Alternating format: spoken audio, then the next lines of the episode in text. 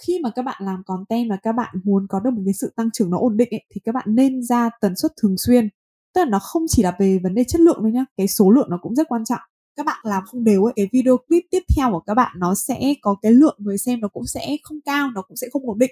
Nếu mà mọi người muốn nhìn thấy một cái sự tăng trưởng nó nhanh và nó ổn định ấy, mọi người không nên có nhiều quãng nghỉ. Nhưng mà nếu mà các bạn làm một thời gian rồi và các bạn cảm thấy là các bạn cần một cái sự refresh ấy, làm mới bản thân ấy thì các bạn cứ mạnh dạn dừng lại. Xin chào, cảm ơn các bạn đã ghé thăm Báo Chấm Podcast chia sẻ nội dung xoay quanh câu chuyện người viết, người đọc, phát triển bản thân. Đầu host bởi Nam Nguyễn, writer and blogger. Các tập trên kênh chính Báo Chấm Podcast sẽ được phát sóng định kỳ vào lúc 21 giờ mỗi tuần thứ bảy hàng tuần. Đối với kênh phụ làm podcast không các tập sẽ được phát sóng định kỳ vào lúc 21 giờ mỗi tuần thứ sáu hàng tuần. Tất cả đều phát hành trên nền tảng YouTube, hệ thống Anchor. Các bạn hãy nhớ bật thông báo để không bỏ lỡ bất kỳ tập podcast nào nhé. Còn bây giờ, hãy cùng mình phiêu lưu trên chuyến hành trình trải nghiệm với con chữ, khám phá kiến thức mới, học hỏi và phát triển bản thân. Chúc các bạn có thời gian vui vẻ và ý nghĩa cùng ba chấm.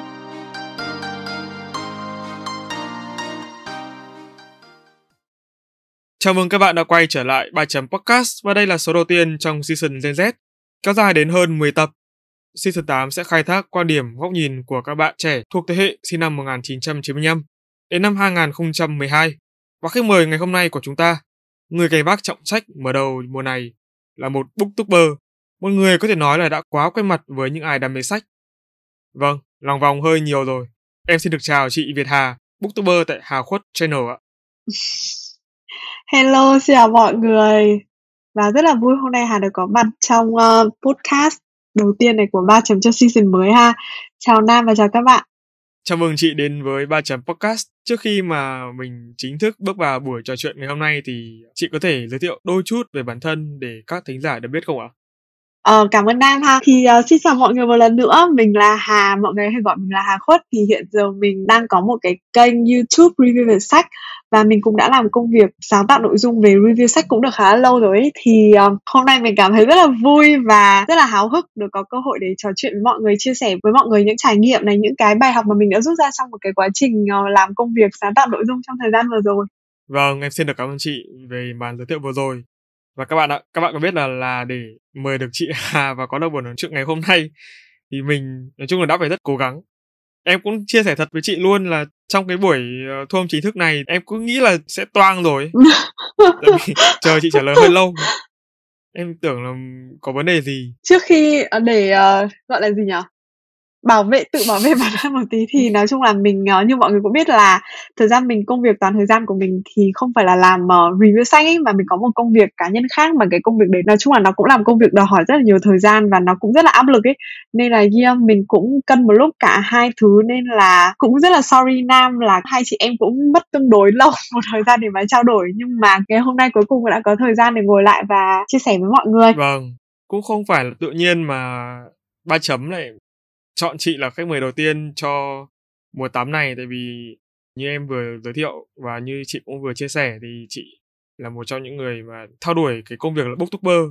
Và chị thì cũng là một trong những cái người mà đã truyền cảm hứng cho em rất là nhiều. Kể từ khi mà em biết đến sách nó chính xác hơn thì uh, chị đã giúp em nhận thức được việc chúng ta có nhiều cách khác nhau ờ. để review một cuốn sách lan tỏa giá trị của chúng đến với nhiều người. Chị có công nhận với em điều này không cảm ơn Nam rất là nhiều. Nói chung là mình uh, sao nhở? Cái hành trình và những cái uh, cảm xúc của mình những cái câu chuyện trong cái quá trình mình làm book uh, booktube ấy, thì có lẽ là uh, lát nữa thì chúng mình sẽ nói chuyện với nhau kỹ hơn. Nhưng mà như mình uh, cũng thi thoảng cũng có nhận được những chia sẻ của các bạn trẻ khác ấy nói với mình là việc mà các bạn ấy xem kênh của mình đã tạo động lực cho các bạn ấy có cái nhìn mới mẻ hơn về cái việc đọc sách. Nên là mình cũng cảm thấy rất là vui khi mà có thể gọi là giúp ích một phần nho nhỏ đối với các bạn đặc biệt là các bạn trẻ. Nên là nhiều cảm ơn nam rất là nhiều vâng nói gì thì nói cách đây vài năm thì không phải là không ai là không biết đến chị cả.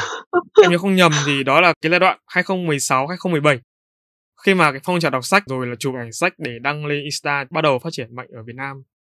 Em thì lúc đấy cũng tập tành chụp ảnh nhưng mà chưa biết đến Insta. Đại loại là thời điểm đó thì cái phong trào mà giới thiệu rồi review nó lên rất là mạnh. Và mọi người thấy không nó là càng nói chuyện thì càng thấy là nếu như mà chị Hà mà không đồng ý tham gia podcast lần này thật sự là em không tìm được ai backup em phải nói thật là như vậy. Tại vì đến khi mà chị nghe đến hết 10 tập hoặc hơn 10 tập chị sẽ thấy là chị gần như là người duy nhất nói về cái chủ đề về sách mà nói một cách chuyên môn luôn. Bây giờ mà bảo em tìm một booktuber làm nội dung nói là học thuật thì cũng không hẳn nhưng mà dùng từ là được đầu tư như chị thì gần như là không có. Ừ, thực ra là cũng có nam sao mà thực ra do mọi người cũng chưa biết nhiều thôi. Nói chung là có một vài kênh ví dụ như là kênh của anh vui lên này anh ấy làm cũng rất là chỉn chu và anh ấy làm rất là nghiêm túc ấy. Anh ấy ra video cũng đều đặn hơn mình rất là nhiều và nói chung cũng là một đàn anh trong cộng đồng review booktube mà mình rất là ngưỡng mộ. Nên là mọi người có thể theo dõi kênh của anh vui lên nha. Maybe đối với em chị vẫn làm một sự khác biệt. Kiểu xem thấy nó không giống như những kênh review khác. Ừ, có thể là chị sinh đi I see, ok, cảm ơn anh. Ok. Vâng, và có lẽ là không để ờ, các quý thính giả chờ lâu thêm nữa thì chúng ta sẽ bắt đầu với tập đầu tiên của 18 ngay thôi. 3 chấm on. Yay.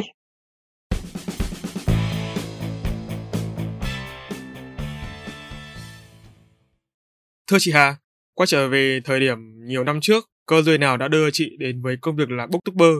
Và cho đến hiện tại thì cũng phải được ờ, uh, 6 năm rồi. Nếu em nhớ không nhầm, động lực nào để chị có thể tiếp tục duy trì công việc đòi hỏi thời gian và sự sáng tạo lớn này? Đầu tiên là câu chuyện, câu duyên mà chị bắt đầu là booktube ha thì thực ra nó đơn giản lắm, nói chung là cái hồi mà chị là sinh viên ấy, sau khi mà chị đọc xong một cái quyển sách mà chị thấy rất là thích đấy là quyển nào cô gái nào với chúng ta cùng theo đuổi. À. thì chị rất là muốn kiểu trò chuyện với mọi người về cái quyển đấy kiểu tám hay là đấy nói chung là trò chuyện với bạn bè xung quanh về cái cuốn đấy. Nhưng mà không một ai trong cái vòng tròn bạn bè của chị là những người đọc sách ấy. Thế là lúc đấy chị đã nghĩ là ừ nếu mà tao không nói chuyện được với ai thì tao sẽ lên mạng và tao sẽ chia sẻ với cộng đồng mạng kiểu như vậy. Với cả thực ra hồi đấy chị bắt đầu xem nhiều hơn về booktube ấy à chị xin lỗi chị bắt đầu xem nhiều hơn về youtube ấy. Ờ, xem những cái video clip về kiểu làm đẹp review sách các thứ của các anh chị uh, youtuber nước ngoài cũng mê. Thế là chị đã bật điện thoại lên và bắt đầu quay cái clip đầu tiên trên kênh của chị là review cái cuốn sách cô gái năm về chúng ta cùng theo đuổi. Và yeah thì ý là một phần cũng là được làm cái mà chị thích ý. tức là chị là một người thích sách và chị cũng rất thích trò chuyện với mọi người về những cái chị thích nữa. Thế nên là nó cũng là một trong những cái ờ, lý do khá là cơ bản đầu tiên. Còn động lực mà để chị có thể duy trì kênh một thời gian khá là dài ấy, chị nghĩ cái lớn nhất đấy chính là sự ủng hộ từ mọi người ấy. Tất cả những cái lúc mà chị cảm thấy mệt mỏi và chị chuẩn bị, kiểu, từ bỏ ấy, thì bằng một cách nào đấy chị lại nhận được những cái tin nhắn hay những cái chia sẻ của mọi người là nhờ có chị mà em thích thú với đọc sách hơn hoặc là nhờ có chị giới thiệu quyển sách này mà em thấy rất là thích, em thấy rất là tâm đắc, kiểu như vậy. Nên là mình thật sự cảm thấy là chị đang tạo được một cái giá trị gì đấy cho cộng đồng ấy và cảm thấy là mình thật sự được làm một cái gì đấy có ích ấy. Thế nên đấy là cái chị nghĩ là đấy là cái động lực lớn nhất chị có thể duy trì được đến tận bây giờ. Nhưng mà em có thắc mắc là tức là cái thời điểm mà chị uh, cầm cái máy quay lên và chị quay lại hành trình review sách của mình ấy tại sao chị lại chọn cái cách đó? Em em nghĩ đấy là một cái quyết định khá là dũng cảm ấy. Thật sự mà nói chị không phải là một người ngại nói trước đám đông. Chị tự bản thân chị đánh giá chị là một người kiểu nói trước đám đông khá là tốt ấy nên là chị cũng không ngại là nói với cả ông kính máy quay ấy. Và hồi đấy chị cũng rất là thích xem youtube nữa. Nên là chị cảm thấy là ừ có thể thử. Để biết đâu đấy nay mai mình cũng có thể có một cái kênh youtube mà làm cho ai đấy thích xem, kiểu vậy. Thế nên là ừ đấy là lý do chị đã chọn quay cái video đầu tiên của mình trên nền tảng ở youtube. Thế lúc mà bắt đầu, chị bắt đầu quay, chị có chị có run không? Chị phải mất bao nhiêu cái video thử nghiệm để chị mới ra được cái video chính thức? Ờ, thực ra cái hồi đấy chị không biết edit ấy nên là chị quay vào điện thoại là chị sẽ quay kiểu một lèo luôn ấy nó gọi là gì? On on take à? Ừ chị sẽ phải nói một lèo luôn và chị sẽ phải quay lại rất là nhiều lần tại vì sẽ có rất là nhiều đoạn mình vấp đúng không? Nhưng mà clip đấy chị quay cái chị post lên luôn ấy chị cũng không phải là một đứa nghĩ quá nhiều ấy tại vì bản thân chị cũng nghĩ là những cái clip đầu tiên mình post thì chắc là cũng chả có ai xem đâu ấy nên là chị cũng không quá quan ngại về cái việc là nó không được hoàn hảo hay là nó không được kiểu một trăm phần trăm ấy.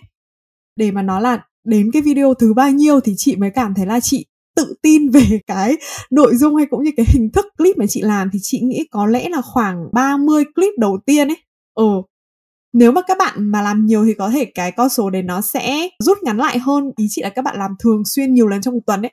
Có chị thì chị không có thời gian ấy, nên là một tuần chị mới làm được nhiều nhất là một lần ấy thì chị nghĩ nó cũng phải mất khoảng tầm 20 cho đến 30 cái clip đầu tiên thì để thật sự chị hiểu được là à cái workflow cái nhịp độ quá trình để mình có thể tạo được một cái video ấy là như thế nào và chị có thể tự tin về nó? Yeah.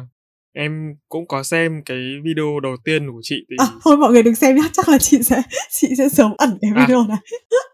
À, thế à? nhưng mà em vẫn recommend mọi người còn thời gian thì nên xem. Thì em thấy có một cái điểm em cần phải học hỏi của chị. Đó là chị tỏa ra rất là nhiều cái năng lượng tích cực khi mà chị làm cái video đó à. tức là chỉ cần nhìn thì thôi chưa cần bàn đến cái gì khác chỉ cần nhìn mặt thôi đã thấy tỏa cái năng lượng rất là tích cực Ừm. và đã để khác muốn xem rồi Ừ, cảm ơn em. Nhưng mà thực ra chị ờ, những bạn nào mà mọi người cảm thấy bản thân mình hơi ờ, gọi là gì nhỉ? Gọi là reserve, gọi là ngại ngùng hướng nội một chút ấy thì mọi người cũng không cần phải quá quan ngại về cái đấy ấy, tại vì chị nghĩ là tất cả những cái đấy đều có thể học được ấy. Không hẳn là học mà ý chị là mình có thể cải thiện được theo thời gian. Ồ các bạn làm nhiều thì các bạn sẽ quen thôi. Và đặc biệt quan trọng nhất là đấy tí nữa chị sẽ nói kỹ hơn nhưng mà được nói về cái mình thích mà, và mình quan tâm mà, nên là ừ tỏa ra cái năng lượng rất là hào hức là đúng rồi, đúng không? chứ nói về cái mình thích mà trông lại còn ủ rũ và, kiểu, buồn nữa thì ai muốn xem, đúng không? Đó. Vâng. Xong rồi em mới link đến cái story lần gần đây nhất và em xem của chị. Thấy chị đang ngồi ở trên một cái bục và chị làm diễn giả. Xong em mới nghĩ là đúng là chị có tố chất thật, làm diễn giả thật tố chất thì chị thấy ý là chị cũng không biết được ấy. Nhưng mà có một cái điều ờ, nó là cái mỗi người sẽ giỏi một cái riêng ấy. Thì chị cũng cảm thấy khá là may mắn là từ khi chị còn bé ấy, chị cũng chưa bao giờ cảm thấy ngại nói chuyện trước đám đông ấy. Tức là chị luôn ờ, biết mình cần phải nói gì để đám đông có thể lắng nghe mình ấy. Tại vì khi mà chị nói thì chị luôn đặt ra cái tiêu chí là nếu mình là người ngồi ở dưới đấy thì mình muốn lắng nghe một con người họ kể cái câu chuyện như thế nào họ kể với giọng điệu ra sao và họ sẽ kể cho mình cái gì ấy ờ, cái đấy cũng khá là khó giải thích nhưng mà chị cũng chưa từng sợ nói chuyện trước đám đông khi mà chị còn là học sinh cơ nên là cũng cảm thấy đấy là khá là may mắn vì mình có cái khả năng đấy có cái điểm mạnh đấy yeah. vậy thì theo chị nếu phải chọn ra những cái tố chất bên trong và yếu tố bên ngoài để duy trì cái công việc booktuber như, như chị đang làm hiện tại chị sẽ lựa chọn những keyword nào chị nghĩ là nếu mà để chọn chia ra đi ha thì nếu mà chị muốn chọn những cái yếu tố mà ở bên trong ấy thì chị nghĩ nó có hai cái quan trọng nhất. Cái đầu tiên ấy đấy chính là phải xuất phát từ những cái mà sở thích của các bạn ấy.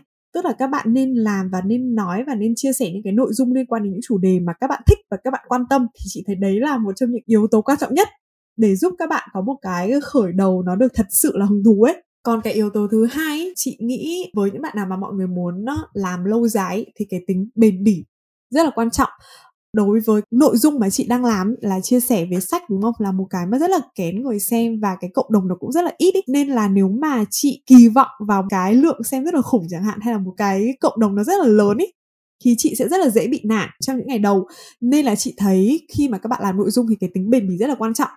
Đấy là cái khoảng thời gian để mà các bạn, đặc biệt những cái lúc mà các bạn không nhận được những cái sự chào đón hay những cái sự yêu thích như các bạn kỳ vọng ban đầu ấy, tính bền bỉ nó sẽ giúp các bạn vượt qua được khoảng thời gian đấy. Một cái nữa, cái này thì yếu tố phụ thôi, như chị có nói lúc nãy, đấy chính là cái khả năng truyền đạt ấy. Chị nghĩ là nếu mà các bạn, đặc biệt là với những bạn nào định làm youtuber chẳng hạn, đúng không? Thì mọi người sẽ quay này và mọi người sẽ chia sẻ. Thì cái khả năng mọi người truyền đạt được ý của mọi người một cách rõ ràng và mạch lạc. Tức là người ta nghe một cái là người ta hiểu các bạn muốn nói cái gì và cái câu chuyện và cái giá trị mà các bạn muốn truyền tải là gì ấy, thì chị thấy nó cũng là một cái ờ, yếu tố quan trọng để mà các bạn có thể có cái lượng khán giả xem tốt còn uh, yếu tố bên ngoài nói chung là đối với chị nhá thì chị thấy quan trọng nhất vẫn là cái sự ủng hộ ấy từ cộng đồng của các bạn đặc biệt là cái tính engagement tức là cái tính gắn kết ấy, giữa bạn với cả người xem của các bạn ấy. Nói gì nói khi mình làm nội dung đúng không? Thì đương nhiên là mình sẽ muốn cái nội dung của mình được xem được đón nhận được người khác biết đến. Thế nên là nếu mà có một cái sự ủng hộ từ bên ngoài dù là nó không lớn nhưng mà cũng sẽ là cái giúp mình có thể đi đường dài với cả cái công việc sáng tạo nội dung của mình chị thấy thế nhưng mà có một cái như này ấy, đấy là em thấy mọi người đa phần đến với YouTube ngoài cái việc là thỏa mãn cái đam mê, thỏa mãn cái sở thích ra, các bạn ấy cũng muốn kiếm tiền nữa. Không biết là cái thời điểm mà chị bắt đầu làm cho đến bây giờ cái yếu tố tài chính nó nó ảnh hưởng như thế nào đến chị? Chị có bị chi phối bởi cái điều đó không? Hoặc là đã bao giờ chị nghĩ đến nó chưa? Ừ, đây là một câu hỏi khá là hay ha và chị nghĩ cũng là một cái là rất nhiều bạn tò mò và rất nhiều bạn quan tâm. Thì chị cũng sẽ chia sẻ từ cái trải nghiệm và câu chuyện của chị ha. Có rất là nhiều anh chị làm youtuber và rất nhiều bạn nữa thậm chí là em nữa nhỏ tuổi hơn chị các bạn ý kiếm được rất là nhiều tiền và có thể biến cái công việc sáng tạo nội dung trên youtube là một cái nguồn thu nhập rất là tốt của các bạn ý. Chị nghĩ là có nhiều bạn trẻ bây giờ mọi người cũng đang cân nhắc ấy đến cái việc là mọi người uh, kiếm tiền từ trên youtube và đấy là một ước mơ. Chị thấy là hoàn toàn chính đáng ấy nhưng mà điều mà chị muốn nói đây ấy, là các bạn không nên đến với cái công việc với một cái mục đích chỉ là vì để kiếm tiền ừ. mà chị nghĩ là các bạn nên, tức là cái approach, cái cách tiếp cận của các bạn ấy nó nên là các bạn có thể chia sẻ được cái gì, kể một câu chuyện gì với cộng đồng của các bạn chị sẽ không muốn dùng cụm từ tạo ra giá trị nhé chị nghĩ là các bạn trẻ trước tiên các bạn hãy chia sẻ câu chuyện của các bạn đã thông qua cái việc các bạn chia sẻ cái câu chuyện của các bạn ấy nó có thể là kinh nghiệm các bạn làm việc này trải nghiệm đi du lịch hay là trải nghiệm tự học tức là thông qua những cái chia sẻ đấy ấy, các bạn sẽ có cái sự gắn kết với một nhóm người nhất định cái giá trị mà những cái nhóm người đấy họ nhận được từ các bạn là gì có thể là sự cảm thông này sự chia sẻ này hay là đơn thuần là họ cảm thấy giải trí từ những cái chia sẻ từ những cái câu chuyện của các bạn ấy thì từ đấy nó sẽ là cái giá trị và giá trị của các bạn tạo ra được bao nhiêu ấy lúc đấy nó mới đến câu chuyện là tiền bạc ừ, hay là cái vấn đề là tài chính ấy Thế nên là nếu như các bạn làm YouTube và cái kỳ vọng của các bạn là em sẽ muốn kiếm thật nhiều tiền, nhưng mà cái tiền đấy nó sẽ chỉ đến khi mà các bạn đã bắt đầu tạo ra những cái giá trị thật sự ấy, nên là nếu mà các bạn chỉ nghĩ về tiền ấy, khi mà các bạn làm nội dung ấy, thì chị nghĩ nó sẽ, tức là sao nhỉ? Nó sẽ không giúp các bạn tạo ra được những cộng đồng mà người ta thật sự theo dõi các bạn, vì các bạn ấy nếu như mục tiêu của các bạn chỉ là kiếm tiền thì nó sẽ chi phối đến việc các bạn làm nội dung chẳng hạn. Các bạn có thể sẽ cố gắng làm những cái nội dung mà các bạn cảm thấy là bắt trend hay là người khác sẽ thích ấy nhưng nó không phải là thật sự là các bạn ấy. Ừ thế nên là chị nghĩ cái câu hỏi lớn nhất mà các bạn nên đặt ra trước tiên ấy, đấy chính là những cái chia sẻ gì mà các bạn có thể đưa đến cho cộng đồng. Các bạn có thể thực ra gọi từ là phục vụ thì hơi quá nhưng mà ừ nó chính là từ service ấy tức là các bạn có thể đem đến được cái service gì cho một cái nhóm người nhỏ mà người ta có sự gắn kết với bạn ấy. Thì sau khi mà các bạn tạo ra được cái sự gắn kết và tạo ra được cái giá trị đấy thì chị nghĩ là những cái giá trị về tài chính nó sẽ đến sau ấy. Tức là nó là cái đến sau những cái giá trị của các bạn. Ừ còn cái việc mà tài chính nó ảnh hưởng gì đến với chị nhá trong cái quá trình chị làm booktube ấy thì chị cũng có kiếm được tiền từ booktube chứ không phải là không. Nhưng mà cái số tiền đấy nó rất rất là ít. Ý là nó quá là ít ỏi so với cái thời gian này rồi thì cái công sức mà chị bỏ ra nhưng mà chị không muốn so sánh nó là đáng hay không đáng ấy. Chỉ có chị biết là nó đáng hay không đáng đúng yes. không? Và khi mà chị làm cái công việc booktube này chị cũng hiểu là ừ cái cộng đồng nó quá là nhỏ ấy. Và cái điều mà chị muốn hướng đến đấy là làm cho cộng đồng càng ngày càng lớn mạnh hơn. Chứ không phải là vì tiền thế nên là cái việc mà chị có được nhiều tiền hay chị có được ít tiền nó thật sự không ảnh hưởng đến chị. Ờ quay trở lại câu chuyện mà chị nói lúc nãy nếu như chị đến với youtube chỉ là vì tiền ấy thì chị đã dừng việc làm youtube từ rất là lâu rồi. Yeah. yeah đấy là cái suy nghĩ của chị tức là cái vấn đề liên quan đến tài chính nó nên đến sau. Nghe chị chia sẻ thế thì em lại có thêm động lực để làm podcast. Thật ra là cái podcast thì nó lại không được như cái youtube tức là nó có khả năng kiếm tiền ít nhất là ở tại việt nam tức là kiếm tiền theo cái kiểu như là trực diện luôn từ cái nền tảng đó thì chưa có. Thực ra là về uh, podcast ấy, uh, sao nhỉ? Nói chung là cá nhân chị chị hay nghe podcast của nước ngoài ấy. qua chia sẻ của một vài những anh chị làm youtuber và làm podcast của nước ngoài ấy, thì chị cũng biết được là podcast ở nước ngoài nó rất là phát triển ấy nên việc người ta kiếm được tiền từ podcast là một cái chuyện rất là bình thường. Và có những người người ta chỉ làm podcast thôi nhưng mà người ta cũng rất là thành công ấy nhưng ở Việt Nam nền tảng podcast chưa phải là một cái nền tảng mà nó có thể hỗ trợ những cái người sáng tạo nội dung kiếm được một nguồn thu nhập mà chị nghĩ là ổn định. Ý chị là với những podcast nhỏ nhá chị sẽ không nói những cái kênh podcast rất là lớn. Nếu như các bạn chưa gặp thực sự chưa phải đặt nặng về cái vấn đề kiểu tài chính là kiểu tôi bắt buộc phải kiếm tiền, tôi bắt buộc phải thế này, phải thế kia thì các bạn đừng bao giờ nghĩ những cái mà các bạn làm ấy, kể cả trên những cái nền tảng mà nó không được commercial như podcast nhá, các bạn cũng đừng bao giờ nghĩ là nó vô ích ấy. nó chính là một trong những cái cách để các bạn tạo nên được cái personal branding ấy, là cái thương hiệu cá nhân của các bạn nó cũng sẽ rất là có ích cho quá trình nay mai của các bạn. Có thể là các bạn đi làm, có thể các bạn xây dựng một cái gì đấy của riêng các bạn ấy. Tức nó là dấu ấn là đây là cái output đây này, đây là cái kết quả mà tôi đã tạo ra đây này uh, nó không nhất thiết phải là kiếm được tiền cho tôi nhưng đây là cái mà tôi đấy kiểu put out to the world ấy tức là tôi trưng ra cho thế giới thấy đây là con người của tôi đây là thành quả lao động của tôi ấy ừ yes. thì chị thấy đấy là một cái cách yeah. rất là tốt để mà các bạn xây dựng thương hiệu cá nhân và thông qua cái việc mà các bạn làm nội dung ấy đấy cũng chính là hành trình các bạn tự khám phá được bản thân mình là ồ hóa ra mình là người như thế này ồ hóa ra đây là câu chuyện của mình mình nên xây dựng cái câu chuyện của mình như thế nào mình muốn hướng cuộc sống của mình như thế nào ấy thì chị thấy nó không bao giờ là điều vô bổ ấy nên là yeah, các bạn um, trẻ mà cũng đang muốn làm podcast thì mọi người cũng hãy tự tin lên. đúng rồi, đúng rồi. nó chắc chắn sẽ cho các bạn được một cái gì đấy chỉ là các bạn uh, sẽ nhìn thấy nó và các bạn sẽ nhận ra nó vào thời điểm nào thôi. Yes. Thế là những cái gì mà chị vừa nói thì cũng là những cái suy nghĩ của em. Và trong một cái buổi chia sẻ uh, nội bộ ở công ty em thì em đã từng nhấn rất là mạnh về cái vấn đề là nếu như mà mọi người thực sự coi cái podcast ít nhất là nó như YouTube đi thì mọi người tập trung vào nó thực sự là nó để nó biến nó trở thành một trong những cái hoạt động ở trong hệ sinh thái của công ty mình hay là của doanh nghiệp hay là của cá nhân mình trong portfolio nó cũng rất là ra gì. Và cái việc mà mọi người kiếm được tiền từ podcast không sớm thì muộn nó cũng có thể xảy ra. Em cũng biết là có một số cái kênh podcast ở nước ngoài mà họ cho ra podcast hàng ngày luôn. Tức ngày nào họ cũng ra tập podcast và những tập podcast đó nó có nội dung rất là sâu và đầu tư rất là tốt.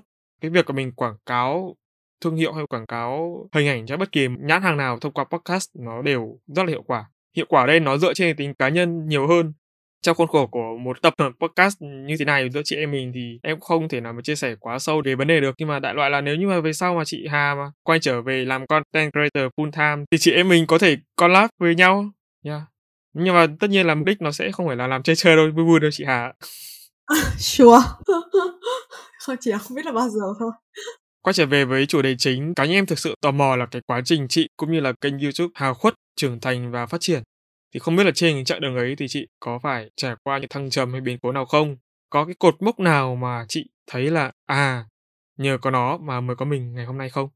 Cái uh, hành trình và cột mốc và nói chung là cái kênh của chị nó cũng khá là đơn giản ấy nó cũng sẽ không có những cái câu chuyện gọi là có rất là nhiều thăng trầm và rất là nhiều cột mốc đáng nhớ đâu ờ, nhưng có những cái trải nghiệm thi thoảng làm chị nhận ra là đúng là nếu mà chị không làm youtube ấy chị sẽ không có những cái trải nghiệm đấy. Ví dụ như là trước đây nhá chị nghĩ nó là những cái con số ấy theo kiểu là ừ cột mốc mình được 20 nghìn này cột mốc mình được 50 nghìn này. Mình sẽ cảm thấy rất là kiểu wow rất là sung sướng. Nhưng mà khi mà chị thực chất chị đạt được những con số đấy thì chị thấy nó cũng không khác gì ấy. Khi chị có 4 nghìn hay là 8 nghìn người theo dõi cả cái mà làm cho chị uh, hạnh phúc nhất ấy, và chị cảm thấy rất là fulfilled tức là rất là mãn nguyện với những cái chia sẻ và những cái hành trình mà mình đã làm ấy. Thì uh, có một cái trải nghiệm mà chị thấy rất là dễ thương đấy là hôm đấy chị đi làm thế là chị uh, gửi xe ở tầng hầm tòa nhà Parkson ở gần Vinh Công Đồng Khởi ấy thì à, tự nhiên chị đang dắt xe kiểu chị bảo cái anh bảo vệ ở đấy là anh ơi dắt giúp em về xe này. Thế là có một bạn đi ra sau bảo là ô chị ơi chị là chị Hà Khuất ạ. À? thế sao chị kiểu ừ đúng rồi sao, sao em biết? Thế xong chị bảo là à em nghe giọng của chị em nhận ra luôn. Xong rồi bạn ý kiểu chụp ảnh với chị này xong rồi bạn ý bảo là ôi em biết chị làm em xem chị lâu lắm rồi các thứ các thứ đấy. Thế là chị cảm thấy là wow rõ ràng chỉ là những người lạ với nhau ấy. Nhưng mà bạn ý nói chuyện với chị như thể là bạn ý biết chị từ rất là lâu rồi và kiểu hai chị em có một cái rất là như kiểu biết nhau từ trước ấy thế nên chị cảm thấy là wow uh, cái việc mà mình kiểu expose là gì nhỉ? Gọi là cái việc mà mình ờ, đưa những cái chia sẻ của mình ra ngoài cộng đồng ấy nó làm cho mình gắn kết được với rất là nhiều người và làm cho mình có những cái trải nghiệm mà chị thấy thật sự rất là thú vị. Hay là có một cái workshop mà chị làm gần đây ở trường đại học kinh tế Hồ Chí Minh ấy và chị được chia sẻ với các bạn ý về cái hành trình đọc sách làm thế nào để mình thích đọc sách hay là làm thế nào để đọc sách lâu hơn kiểu như vậy. Đấy làm cho chị nhận thấy là ừ nếu mà mình không làm ờ, uh, booktube ấy thì mình sẽ không bao giờ có cơ hội được chia sẻ cái câu chuyện của mình với các bạn sinh viên ở một cái đại học ở thành phố Hồ Chí Minh ấy. Đấy thì chị thấy nó là những giá trị những cái trải nghiệm rất là đáng quý và rất là dễ thương trong cuộc sống mà làm cho mình cảm thấy là cuộc sống của mình nó màu sắc hơn và nó ý nghĩa hơn ấy. Yeah, ờ, chị nghĩ đấy là những cái cột mốc làm cho chị nhận ra. Và một cái nữa chị thấy đấy chính là làm công việc YouTube ấy, thực sự khiến chị nhận ra được. Trước đây nhá, thì chị luôn nghĩ là mọi người cứ khuyến khích là phải làm thế giới tốt đẹp hơn, đi giải cứu thế giới các kiểu, đúng không? Nhưng mà chị thấy ố mình là một con người quá nhỏ bé như thế này thì mình có thể làm được cái gì để cho thế giới tốt đẹp hơn ấy? Thì mình chỉ biết học tốt và điểm tốt thôi, làm cho bố mẹ kiểu happy, kiểu vậy. Nhưng mà khi chị làm youtube và chị nhận được những cái đấy từ cộng đồng ấy, thật sự, chị thật sự cảm thấy là tất cả chúng mình đều có thể tạo ra được một cái tác động nào đấy tốt đẹp lên cộng đồng miễn là chúng mình muốn. Chúng mình chắc chắn làm được ấy, chỉ là chúng mình có muốn hay không thôi. Chúng mình có cái sức mạnh lớn hơn chúng mình nghĩ về bản thân rất là nhiều. Chị đấy là cái mà chị nghiệm ra được ấy trong quá trình chị làm youtube. Thế nên là bất cứ ai khi mà hỏi, kiểu, kể cả bạn bè hay là, kiểu, em họ, các thứ của chị hỏi chị là em có nên làm cái này, em có nên làm cái kia không? ấy, thì chị luôn nói là có là em cứ làm đi, em đừng suy nghĩ quá nhiều ấy. Phải làm thì mình mới nhận ra được những cái hành động của mình ấy, nó sẽ dạy cho mình bài học gì về chính bản thân mình đã thì chị thấy đấy là một cái điều rất là tuyệt vời của việc mình làm cái gì để cho riêng mình, làm sáng tạo nội dung và sau đấy tạo nên được những cái ảnh hưởng tích cực lên cộng đồng chị thấy nó là một cái điều rất là đẹp và có ý nghĩa trong cuộc sống. Ừ. ờ chị Hàn nói đến đây thì em lại bắt đầu có một cái suy nghĩ, một cái luồng suy nghĩ mà em nghĩ là chị có thể giúp em cũng như là em tin là một số những cái bạn thính giả cũng đang ít nhiều gặp phải. Nếu như họ cũng là những nhà sáng tạo nội dung, content creator như mình và cũng có cái nhu cầu chia sẻ và trao cái giá trị đến cộng đồng như chị Hà và em. Đó là chị Hà ở trên YouTube và chị Hà ở ngoài đời có khác nhau nhiều không? ờ, nếu mà là chị tức là cái cách mà chị thể hiện trên YouTube và cái cách chị chia sẻ ở ờ... ngoài đời nó vậy đi cho dễ hiểu ha nó có khác nhau nhiều không ờ cái này chắc là phải để gọi là gì nhỉ bạn bè của chị. trả lời thì nó sẽ chính xác nhất tại vì có thể chị trả lời thì nó sẽ bị bias nó sẽ không được khách quan ấy. Nhưng mà cá nhân chị thì chị thấy là nó không khác gì nhau lắm. Ồ, chị thấy chị ở trên clip cũng khá là giống chị ở ngoài đời ấy. Nó cũng không quá khác biệt ấy. Ý em là cách mà chị truyền đạt, cái cách mà chị chia sẻ. à chị nghĩ là giống. Ừ, ừ. Tức là chị nói trên YouTube như nào thì ở ngoài chị cũng nói như vậy. ừ gần như Rồi là vậy. cùng một cách. ừ. Nhưng ý là nó cũng phụ thuộc vào đối tượng chị đang nói ấy lúc mà chị nói trên clip ấy, thì chị nói giống như kiểu là mình đang trò chuyện chia sẻ với các bạn như một người bạn ấy thế nên là chị ở ngoài đời chị cũng không khác gì lắm đánh giá một cách uh, công tâm là vậy chị biết vì sao em lại hỏi chị câu này không? Tại vì là gần đây em mới nhận ra là khi mà em làm podcast và khi mà em chia sẻ những cái điều đó ở ngoài đời thì nó khá là giống nhau. Em không biết là cái giống của em với giống của chị nó có khác nhau nhiều không? Hay là nó có phải là sự ngộ nhận của em hay không? Nhưng mà nó đối với em thì nó xảy ra một phản ứng ngược. Nhiều người nghĩ rằng cái sự chia sẻ của mình ấy, kiểu dạy đời ấy. Thật ra nói dạy đời nghe nó hơi quá nhưng mà ý là nó sẽ kiểu dạy dỗ ấy. Người ta không hiểu được cái tâm ý của mình ấy. Có nghĩa là nó sai đối tượng ấy, như chị vừa nói. Đối tượng thính giả của em khác và đối tượng bạn bè, các mối quan hệ ngoài đời của em nó khác. chị nghĩ là cái vấn đề ở đây là có thể cách thức truyền đạt có thể nó sẽ giống nhau tại vì vẫn là mình. Nhưng mà mình cũng nên cân nhắc xem là đối tượng lắng nghe của mình là ai ấy, là mình đang nói chuyện với ai ấy. ví dụ như khi mà chị làm clip ấy, thì cái mục đích chị hướng đến là muốn làm cho mọi người cảm thấy rất là có động lực để đọc những cái quyển sách chị giới thiệu đúng không? Nên là chị sẽ chia sẻ nó rất là gần với những cái cảm xúc gọi là gì nhỉ? Nguyên thủy của chị ấy. Là chị hứng thú như nào chị đam mê nó ra sao ấy để có thể truyền cái lửa đấy cho người nghe nói chung là cái câu hỏi mà phổ biến nhất mọi người tìm đến chị là ê hàm là có quyển sách gì recommend cho tao không kiểu kiểu những hỏi như vậy ấy. với những cái người mà họ hỏi chị như thế ấy, thì chị sẽ phải cân nhắc là à họ là người như thế nào với Yeah. cái tính cách đấy của họ thì họ sẽ muốn nghe những cái câu chuyện như thế nào và họ sẽ phù hợp với quyển sách nào ấy thì cái cách nói của chị nó cũng sẽ thay đổi dựa trên cái đối tượng mà chị đang nói ví dụ như là bạn rất là trẻ hỏi chị ấy, thì nó cũng sẽ khác với một đứa bạn rất là lâu năm của chị mà chị biết rất rõ tính cách của nó như nào đúng không thì đó phụ thuộc vào cái đối tượng của mình nữa chị thấy cũng là một cái mà mình nên uh, cân nhắc Yeah. Và em có thắc mắc đó là khi mà chị làm YouTube, khi mà chị sản xuất những cái video ấy, chị có cần cảm hứng để làm điều đó không? Tức là cái lúc mà chị chuẩn bị bắt đầu nhá, chị cảm thấy mình hôm nay mình không được ổn lắm, chị sẽ stop cái việc sản xuất video lại. Cũng có những lúc mà chị cảm thấy mình đang rất hứng khởi, chị bắt đầu sản xuất luôn. Đã bao giờ chị gặp phải trường hợp đó chưa? đúng và vừa không đúng ha trước đây ấy, khi mà chị còn là sinh viên và chị có rất nhiều thời gian thì chị có thể làm theo cảm hứng là ôi hôm nay tôi cảm thấy không ổn thì tôi sẽ không quay clip nữa chị có thể như thế tại vì nếu mà chị không quay vào hôm nay thì chị sẽ có khung khác để chị quay ấy nhưng mà khi mà chị bắt đầu đi làm rồi Bây giờ không sự ừ, lựa chọn. khi bây giờ chị hoàn toàn không có sự lựa chọn và một cái điều rất là kỳ lạ ấy, đấy là có những cái hôm mà chị thật sự cảm thấy là cái này các bạn không nên làm theo chị nhá nếu như các bạn cảm thấy không ổn về mặt sức khỏe, các bạn cũng không nên đi làm. Nhưng mà ý chị là có những hôm chị dậy và chị cảm thấy rất là không ổn và chị- cảm thấy là, ôi, hôm nay ta không muốn đi làm một tí nào. Đấy, nói chung là cái tinh thần trách nhiệm do cái tính chất đặc thù mà chị cảm thấy là chị cần phải đi làm hôm đấy chẳng hạn và cái này thật sự nó xảy ra với chị luôn, là lúc chị đến lúc chị làm ấy, tức là khoảng 31 tiếng đầu tiên chị vẫn hắt xì hơi, chị vẫn sổ mũi, chị vẫn rất là nhức đầu các thứ. Nhưng mà chị làm một thời gian sau chị quên luôn ấy, và chị lại khỏe như bình thường. Thì chị thấy nó là một cái điều ừ tức là khi mà mình bắt đầu vào cuồng của công việc rồi ấy, thì đôi khi lúc mà chị quay clip chị cũng như thế luôn ấy. Tức là có những lúc mà chị bật máy quay lên và chị cảm thấy là, ôi về thế. Bây giờ nằm xem phim được không? Nằm chơi được không? Nhưng mà cũng phải tự nhủ bản thân là ơ kiểu cũng có rất là nhiều người đang đợi clip của mình và không quay hôm nay thì thật sự là không còn hôm nào khác để quay nữa.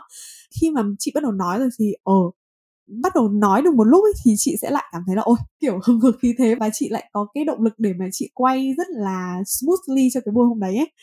Chị thật sự thấy nó đúng nha và chị rất là muốn chia sẻ với các bạn trẻ đấy chính là động lực ấy nó đến thậm chí là nó đến sau hành động. Chúng mình luôn nghĩ là phải có động lực thì tôi mới hành động đúng không? Nhưng mà không cái sự thật ấy là các bạn hành động đi và khi các bạn hành động các bạn sẽ có động lực. Chị thật sự thấy nó đúng ấy nên là đừng có cứ đợi chờ. Tức là các bạn đừng có thắc mắc là em không có động lực để làm cái này em không có động lực để làm cái kia. Các bạn cứ làm đi. Các bạn làm xong rồi động lực nó sẽ tự khắc đến. Đấy là cái bài học xương máu mà chị rút ra xung quanh cái vấn đề này. 6 năm, 6 năm là cái khoảng thời gian mà em nghĩ là nó không hề ngắn một chút nào. Thì em cũng không biết là trong cái khoảng thời gian 6 năm đấy chị Hà đã bao giờ tạm dừng trong cái việc mà chị ra video chưa? Có nghĩa là một quãng nghỉ. chị chị tạm dừng cũng nhiều với bạn nói chung là thực ra mình nói thật ấy là mình cũng không phải là một cái ví dụ rất là tốt trong cái vấn đề là ra content ấy. Khi mà các bạn làm content và các bạn muốn có được một cái sự tăng trưởng nó ổn định ấy, thì các bạn nên ra tần suất thường xuyên. Tức là nó không chỉ là về vấn đề chất lượng Yeah. thôi nhá cái số lượng nó cũng rất quan trọng như chị có chia sẻ lúc đầu ấy, booktube ấy, nó là một dự án mà chị muốn làm bên ngoài, một cái personal project của chị. Nhưng nó không phải lúc nào cũng là ưu tiên hàng đầu trong cuộc sống của chị ấy. Đương nhiên nếu mà chị đặt cái việc là YouTube là ưu tiên hàng đầu ấy, thì cái tần suất ra video của chị nó sẽ khác. Nhưng mà đó, do cái định hướng trong cuộc sống của chị này, do cái mục tiêu trong cuộc sống này, không phải lúc nào chị cũng ra video clip đều đặn được. Sẽ phải có những quãng nghỉ và đơn thuần là gần đây một tháng rồi chị chưa ra clip, tại vì gần đây mình có một cái project mới trong cái công việc của mình ấy, là mình cũng phải đi rất là nhiều nơi, kiểu vậy. Cũng không có thời gian để mà thật sự đọc sách và quay clip ấy. Chị sẽ phải chấp nhận một cái sự đánh đổi đấy là cái sự tăng trưởng nó rất là chậm. Kể cả những cái khoảng nghỉ nhá, sau những cái khoảng nghỉ, nói chung nó cũng là câu chuyện về thuật toán của YouTube ấy. Khi mà các bạn làm không đều ấy cái video clip tiếp theo của các bạn nó sẽ có cái lượng người xem nó cũng sẽ không cao nó cũng sẽ không Yeah. ổn định. Nhưng mà chị thấy là kể cả chị ngừng nghỉ một thời gian nhưng mà có những cái clip mà chị làm mà nội dung nó thật sự hay ấy, và nó thật sự tốt ấy mọi người vẫn sẽ đón nhận và mọi người vẫn sẽ có cái sự ủng hộ ấy. Chị không khuyên mọi người là mọi người nên nghỉ. Nếu mà mọi người muốn nhìn thấy một cái sự tăng trưởng nó nhanh và nó ổn định ấy, mọi người không nên có nhiều quãng nghỉ ờ, đặc biệt là với các bạn làm mới bắt đầu nhá. Nhưng mà nếu mà các bạn làm một thời gian rồi và các bạn cảm thấy là các bạn cần một cái sự refresh ấy, làm mới bản thân ấy thì các bạn cứ mạnh dạn dừng lại. Ờ, khoảng thời gian bao lâu là nó phụ thuộc vào cái vấn đề và nó phụ thuộc vào cái cảm xúc của các bạn ấy. Nhưng mà here uh, vì chúng mình sáng tạo nội dung trên nền tảng kỹ thuật số ấy và mọi cái nền tảng mọi cái digital platform ấy nó đều có thuật toán thế nên các bạn phải chấp nhận cái sự đánh đổi là đấy khi các bạn nghỉ ngơi một thời gian thì các bạn quay lại thì có thể nó sẽ có những cái sự đánh đổi riêng mà các bạn phải dành lại một cái thời gian để các bạn bắt đầu quen lại quay trở lại cái làm content ấy ừ, đấy là cái chia sẻ từ cái trải nghiệm của chị xung quanh cái vấn đề on off trong cái việc làm content ấy Vâng. Đấy, cùng là dân content creator đi. Câu hỏi vừa rồi của em chị cũng đã gặp rất là nhiều rồi, nhưng mà đối với em thì câu trả lời của chị nó là một góc nhìn tương đối mới. Tại vì là trước khi mà em nói chuyện với chị cái điều này thì đã nhận được một ờ, em không biết nên gọi là góp ý hay không hay là một lời kiểu hơi mang tính nói chung là không được tích cực lắm. Họ nói là tôi thấy cái kênh podcast của cậu ấy khá là lạ. Là tại sao cậu lại không có những cái quãng nghỉ? Em lúc đầu em chưa hiểu em mới hỏi lại là tại sao lại cần có những cái quãng nghỉ. Theo tờ thấy một số những cái kênh podcast hay là YouTube họ đều có những cái quãng nghỉ để cái chất lượng nó tốt hơn. Ý họ là vậy thật sự là cái điều này em cũng từng nghĩ đến rồi. Đấy là liệu mình nghỉ một khoảng thời gian thì chất lượng nó có tốt lên thật hay không? Sau đó thì em cũng bắt đầu nghĩ là nếu như bây giờ em chỉ cần tạm dừng cái podcast này một tuần hoặc là hai tuần hoặc là một tháng không ra thôi ấy, là sẽ có nguy cơ là sẽ dừng mãi mãi. Tức là không phải là em không muốn có một cái khoảng dừng để cải thiện cái chất lượng nó tốt hơn. Cái điều đó thì em luôn luôn làm thường xuyên. Nói một cách nào đó thì đúng là nghỉ, dừng cho lại nghỉ một lúc để mình có cơ hội mình nhìn lại, mình chuẩn bị mọi thứ nó tươm tất hơn. Ok, nó sẽ tốt hơn thật. Nhưng mà liệu là mình có quay lại được để làm cho nó tốt hơn không? Thì đó lại là một câu chuyện hoàn toàn khác, một cái hướng hoàn toàn khác. Và hôm trước thì em cũng có mới đọc ừ, một câu là đại loại là cái việc gì mà các bạn không sờ đến nó trong vòng 6 tháng thì không quan trọng. Và em cũng liên kết đến một cái yếu tố mà em thấy là nó cũng hơi hơi liên quan trong cái câu chuyện em vừa kể đó là có rất nhiều kênh podcast chết trong khoảng thời gian khi mà họ dừng lại. Có một số kênh em biết từ lúc mà em bắt đầu làm thấy họ đang rất là ổn định. Đến bây giờ thì không thấy họ xuất hiện nữa. cái vấn đề nói chung là chị thấy cái việc nghỉ ngơi hay không nó rất là phụ thuộc vào mỗi người ấy bây giờ sao nhỉ mỗi một người sẽ có một hành trình riêng, mỗi một người sẽ có một style riêng ấy cũng không ai có thể khuyên ai được trong cái quá trình ờ, làm nội dung, tại vì thật sự nó là một ngành nghề mà chị thấy mang tính cá nhân rất là nhiều ấy nhưng mà xung quanh về câu chuyện đều đặn ha thì à, chị thấy có một cái rất là hay, đấy là có một cái nghiên cứu, chị không nhớ chính xác nhé nhưng mà đại loại là người ta nghiên cứu hai nhóm sinh viên chụp ảnh. Câu hỏi người ta muốn đặt ra ở đây là thật sự những cái ngành nghề liên quan đến tính nghệ thuật, ví dụ như chụp ảnh như thế, nó có thật sự liên quan đến, gọi là gì những cái chất lượng, cái khoảnh khắc tỏa sáng hay không ấy, hay là nó thật sự có thể cải thiện tốt hơn thông qua việc luyện tập? Thì có hai nhóm học sinh với hai đề bài rất khác nhau. Một nhóm là chụp liên tục, chụp càng nhiều càng tốt và một nhóm sẽ chỉ nộp bài cho thầy giáo cái bức ảnh họ thấy là đẹp nhất. Tức là họ họ chụp bao nhiêu được tùy họ hoặc họ chỉ chụp một tấm nhưng mà hãy đưa ra cho thầy giáo vào cuối kỳ cái bức ảnh mà họ thấy đẹp nhất. Và kết quả là gì? Là cái nhóm sinh viên chụp nhiều hơn ý thì hầu như là bức ảnh luôn luôn đẹp hơn cái nhóm mà sinh viên được lựa chọn cái bức ảnh cuối cùng. Ồ, đây đây là một cái nghiên cứu có thật. Chị xin lỗi là chị không nhớ là nó chính xác nó từ nước nào và nó được bao lâu. Hình như một nhóm sinh viên ở Mỹ thì phải cái nghiên cứu đấy nó đã chỉ ra ấy, là sức mạnh của việc luyện tập thường xuyên và việc làm thường xuyên nó như thế nào ấy.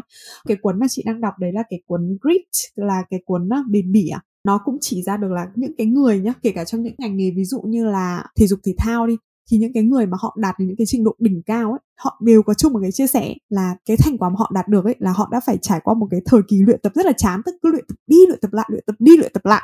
Chính họ cũng chán nhá, mặc dù là họ đều là những nhà vô địch nhưng họ cũng chán ngấy những cái đấy nhưng họ biết họ phải làm. Tại vì chỉ có cái sự liên tục như thế nó mới giúp cho họ đạt được một cái chất sau khi mà họ đã đảm bảo được cái tính lượng thế nên là mọi người đừng nghĩ là cái việc mà làm nội dung ấy hay là làm nghệ thuật nó cần phải một cái gì đấy thăng hoa hay là làm một cái gì đấy nó rất là mang tính khả năng bên trong à không chị không nghĩ thế chị thật sự nghĩ là nó vẫn là một cái luyện tập được ấy và các bạn làm càng nhiều thì các bạn sẽ càng quen hơn và càng tốt hơn em thì em cũng không quá là để tâm vào cái lời của bạn ấy nói tại vì cảm thấy nó hơi bị phiến diện ấy. Yeah. Vâng, đến đây thì em xin phép chị Hà cũng như là các quý thính giả lắng nghe một phút quảng cáo về kênh podcast thứ hai mới ra mắt của ba chấm tên là Làm Podcast Không. Alo alo, bạn ơi biết gì chưa? Ba chấm đã có một kênh phụ mang tên Làm Podcast Không rồi đó. Làm Podcast Không là nơi ba chấm chia sẻ những kinh nghiệm, kỹ năng được đúc kết từ quá trình trải nghiệm của kênh kể từ khi thành lập cho đến thời điểm hiện tại. Dựa trên giá trị thật từ trải nghiệm thật, ba chấm mong muốn mỗi quý thính giả khi lắng nghe kênh sẽ có thêm kiến thức, động lực để xây dựng và phát triển kênh podcast cho riêng mình. Còn chần chừ gì nữa, tìm ngay tên kênh và nhấn nút cho thông báo để không bỏ lỡ bất kỳ tập podcast nào nha. See ya! Theo tìm hiểu thì uh, em được biết chị Hà đã từng tham gia một chương trình NT và được training tại Nhật và Philippines đúng không ạ? ừ Thì uh, chị đúng có rồi thể miêu rồi tả lại cái thời điểm mà mình tham gia được không? Có những cái khó khăn mà áp lực nào chị đã phải trải qua? Kết quả cuối cùng chị nhận về được nó có đúng như mong muốn ban đầu của mình hay không?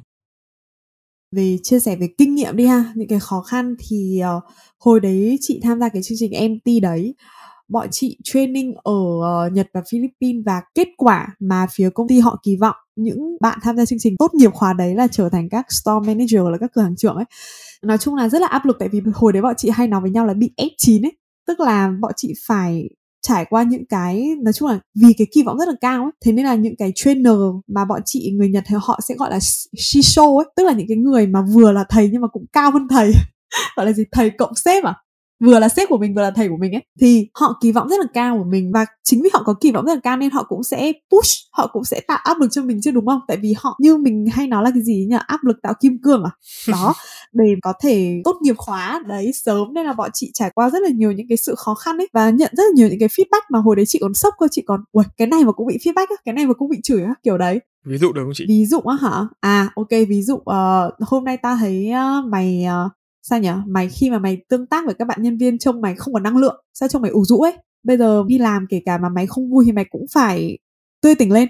Vì mày là leader mà, mày mà không tươi tỉnh thì làm sao mà các bạn nhân viên đồng nghiệp của mày tươi tỉnh được? Đấy, tức những cái mà chị cảm thấy là, ôi, tao buồn hay tao chán hay là mặt tao như thế nào là việc của tao. Nhưng mà tại sao chị thấy nó đúng ấy? Bây giờ em đi làm mà em thấy sếp của em tự nhiên kiểu rất là trông mặt rất là khó chịu ấy, trông kiểu rất là, sao nhỉ hậm hực kiểu khó ở ấy, thì mình cũng cảm thấy là kiểu, ơ, ổn đâu đấy? Ý là mình cũng cảm thấy một cái gì đấy nó rất là không ổn ấy. Nên là nó chính là cái tính chuyên nghiệp của công việc ấy. Tức là mình không nên để những cái cảm xúc cá nhân của mình nó ảnh hưởng lên ờ, đồng nghiệp của mình và ảnh hưởng lên tinh thần của mình trong công việc ấy. Mãi sau này chị mới hiểu feedback đấy là nó cũng có lý do chứ không phải là không. Nhưng mà đấy đại loại là cũng gọi là phải ăn chửi rất là nhiều trong cái thời gian đấy. Thì chị thấy đấy là cái khó khăn lớn nhất. Còn kết quả mà chị nhận được có đúng với mong muốn ban đầu không? Thì thật ra chị tham gia cái chương trình này rất là đơn giản tại vì chị muốn đi Nhật ấy nên là đấy là lý do mà chị tham gia ấy. Nhưng mà chị cảm thấy là cái bài học lớn nhất mà chị nhận được ấy, đấy là sao nhỉ? Làm cho chị hiểu được là làm thế nào để mà mình có thể trở thành một professional at work ấy. Tức là mình thật sự là một con người chuyên nghiệp trong công việc ấy. Cái chuyên nghiệp ở đây nó không chỉ là tác phong đâu mà chị còn thấy nó trong cái vấn đề mindset ấy, trong cái suy nghĩ, trong cái tư duy của mình về công việc ấy. Cách mà mình đối mặt với áp lực này, cách mà mình đối mặt với sự kỳ vọng này cách mà mình đối mặt với sự chỉ trích này thì uh, chị thấy đấy là những cái mà chị đã rút ra được. Sau một cái kỳ training mà chị thấy cũng rất là gian nan và nhiều áp lực như thế. Chị có thể chia sẻ sâu hơn về sự chỉ trích, cái áp lực của việc kỳ vọng nó xảy ra như thế nào với chị không? Cách mà chị vượt qua nó. có hai hướng. Thực ra cái này chị sẽ không nói là cái việc những cái feedback hay là những cái áp lực mà những cái người thầy của chị họ tạo ra cho chị là đúng nhá. Chị sẽ không khuyến khích mọi người làm như thế nhưng đấy là cái sự thật và chị không thể thay đổi được những gì đã xảy ra, đúng không? Cái duy nhất mà mình có thể học hỏi và thay đổi đấy là mình đối mặt với những điều đấy như thế nào? Ví dụ đi, có những cái feedback của họ rất là, kiểu, harsh, tức là rất là nặng nề ấy. kiểu là, tại sao mày lại như thế này? Tại sao mày lại như thế kia? Mày làm thế này là không được. Mày có biết làm thế này rất là kém chuyên nghiệp không? Kiểu như thế. Và hồi đấy mình trẻ mà, hồi đấy chị vừa mới ra trường, kiểu 21 22 tuổi sao bị những cái người mà trông rất là nghiêm khắc và họ rất là lớn tuổi hơn mình, họ chỉ trích mình ý. Như thế thì rất là sợ chứ. Vừa tức, vừa sợ nữa tại vì sợ, tại vì em cảm thấy là, tức là em vẫn đang ở trong quá trình là em là một học sinh ấy. Tức là chị cảm thấy em chưa thật sự là người lớn ấy, nên là em vẫn sợ khi bị mắng ấy. Cái cảm giác sợ là, ôi, mình làm không tốt rồi, mình lại bị chửi rồi. Như kiểu sợ khi em bị điểm kém ấy sợ khi bị thầy cô mắng ấy. Ừ, ờ anyway đấy là chị trong cái khoảng thời gian đấy. Cái mà chị nhận ra được ấy, và cái sự áp lực thứ hai mà họ hay đặt lên bọn chị đấy là họ rất là hay so sánh. Từ phía họ ấy, thì họ cảm thấy là khi mà họ so sánh ấy là họ đang tạo ra được một cú thúc vào bọn chị là cái competition ấy, là cái sự ganh đua giữa giữa mọi người lẫn nhau ấy, là đứa nào cũng muốn mình tốt hơn, đứa nào cũng muốn mình phải nằm trong top này nọ, kiểu vậy. Thế nên là họ rất là hay so sánh, và chị rất hay bị so sánh nhá. Ừ thế nên chị cũng bực chứ. Nhưng mà cái điều mà chị nghĩ là chị không thể thay đổi được họ, chị không thể thay đổi được những cái gì mà họ họ đặt lên chị. Thế nên là cái điều duy nhất mà chị có thể thay đổi là làm thế nào để chị đối mặt với cái điều đấy. Làm thế nào để chị có thể làm cho cái tình huống nó tốt hơn cái động lực của chị đấy là chị sẽ chứng tỏ là họ đã sai với chị. Những cái gì họ nói với chị là không đúng, đấy là cái động lực chị muốn chứng minh là họ sai rồi. Nên chị rất là cố gắng trong công việc, chị cũng rất là nghiêm túc, đấy, nói chung là nó là cái động lực để mà mình vượt qua những cái sự ờ, bực tức hay là những cái sự áp lực đấy. Như khi mà em em cố gắng làm việc, em nghiêm túc trong công việc ấy, nó sẽ pay off ấy, tức là nó sẽ có cái thành quả cho em ấy. Ừ đấy là bài học mà chị rút ra được. Vậy thì dưới cái góc nhìn của một người Gen Z đi thì chị thấy là bản thân chị nó có phát triển đúng theo cái lộ trình của một Gen Z không? Chị cảm thấy mình có bị già trước tuổi không ấy? Ờ, ê, thực ra nó, sao nhỉ cái này cũng là một câu khá là khó để mà chị đánh giá cho chị ấy chị nghĩ là để người khác đánh giá sẽ đúng hơn nhưng mà thi thoảng chị cũng hay nhận được những cái comment ấy là uh, cái cách nói chuyện của chị nghe không giống như năm sinh của chị em ừ, mọi người cũng thường đoán chị già hơn kiểu kiểu như thế nên là chị nghĩ là ừ maybe là có thể mình uh, chính những cái áp lực đấy ấy, nó cũng làm cho mình có những cái suy nghĩ chị nghĩ là maybe thôi nhá không thì lại là thành tự nhận quá có thể là nó có thể là sẽ già dặn hơn so với lứa tuổi. Em thì không biết là có phải là hút nhau không mà chị em mình cùng chung một feedback đấy. Tại vì em cũng hay được nhận xét là già trước tuổi. Thì à... thôi em cũng nghĩ họ bảo mình già thì chắc là không phải là già mặt mà là già trong kiểu nói chuyện hoặc là già trong cái trong cái suy nghĩ cái việc đấy thì đối với chị nó có phải là một trở ngại không? Khi mà chị làm việc với những bạn Gen Z? Ờ, cũng không biết là có phải may mắn không nhưng mà nói chung là bây giờ thì chị đã chuyển phòng ban thì chị không còn làm phòng ban cũ nữa mà hồi trước chị làm nữa. Nhưng mà cái hồi trước ấy thì chị phải làm tức là chị sẽ phải làm leader của rất là nhiều bạn và rất là nhiều bạn thậm chí các bạn còn lớn tuổi hơn chị ấy nên là chị uh, chị thấy là ừ các bạn ý nghĩ mình càng lớn tuổi càng tốt ừ. nên là chị áp lực thực ra chị rất vui với việc là mọi người nghĩ chị già chị đánh giá nó cũng là một lợi thế trong công việc của chị ấy ờ ý là nó cũng khá là phụ thuộc vào công việc ấy chị không cảm thấy là bị kiểu xúc phạm gì hay là cảm thấy buồn gì đâu khi mà mọi người nói chị giá trước tuổi ấy. nói chung là chị cũng không quan tâm về cái đấy lắm ừ. yeah. tùy môi trường thì mình cũng có những cái thứ ờ, yeah. tùy còn đối với môi trường của em thì già nó cũng không hẳn là là hợp lý lắm em nghĩ vậy ừ nói chung là chị thấy nó rất là phụ thuộc vào um, tính chất và môi trường công việc cái đấy đúng Vậy thì là có phải từ cái chương trình MT đấy mà bây giờ chị Hà đã tìm ra được em tạm dùng một từ là lối đi riêng cho con đường sự nghiệp hay không? Và cho đến hiện tại thì cái việc mà chị đang làm nó được định hình như thế nào? Thực ra để mà nói là chị đã tìm được thật sự một cái đam mê, chị có thể gắn bó với nó suốt cả đời thì chị nghĩ nó quá sớm ấy để chị có thể khẳng định được điều đấy ấy và không ai có thể kiểu dự đoán chính xác 100% tương lai như thế nào ấy.